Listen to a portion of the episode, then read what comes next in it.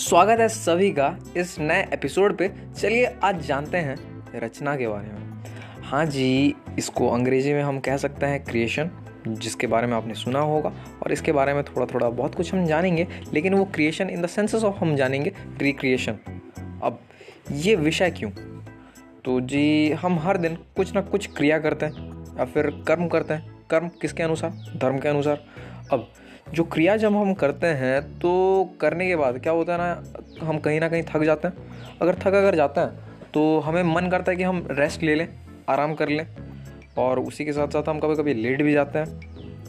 लेकिन अब ये जब हम करते हैं तो लेटना क्यों होता है हमारा? या फिर रेस्ट हम क्यों लेते हैं? ताकि हमारी जो एनर्जी जो लगी है, या फिर जो एनर्जी जो हमने जो यूटिलाइज़ किया उसको हम फिर से रीगेन कर सकें या फिर हम उसको फिर से बैकअप कर सकें। लेकिन अब सवाल ये है कि हम रीगेन कर रहे हैं, लेकिन क्या हम कुछ क्रिएट कर रहे हैं?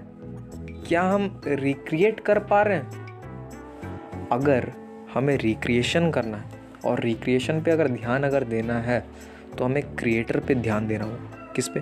हमें क्रिएटर पे ध्यान देना होगा। अगर हमें क्रिएटर पे अगर ध्यान अगर देना है तो हमें बहुत कुछ प्रकार से मेडिटेशन करना होगा।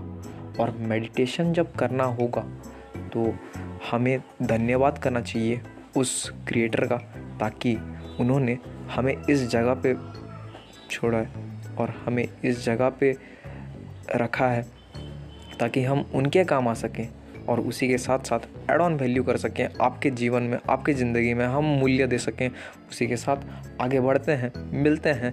तब तक के लिए शीघ्र अतिशीघ्र साइनिंग ऑफ़ अद्वैत सौरभ।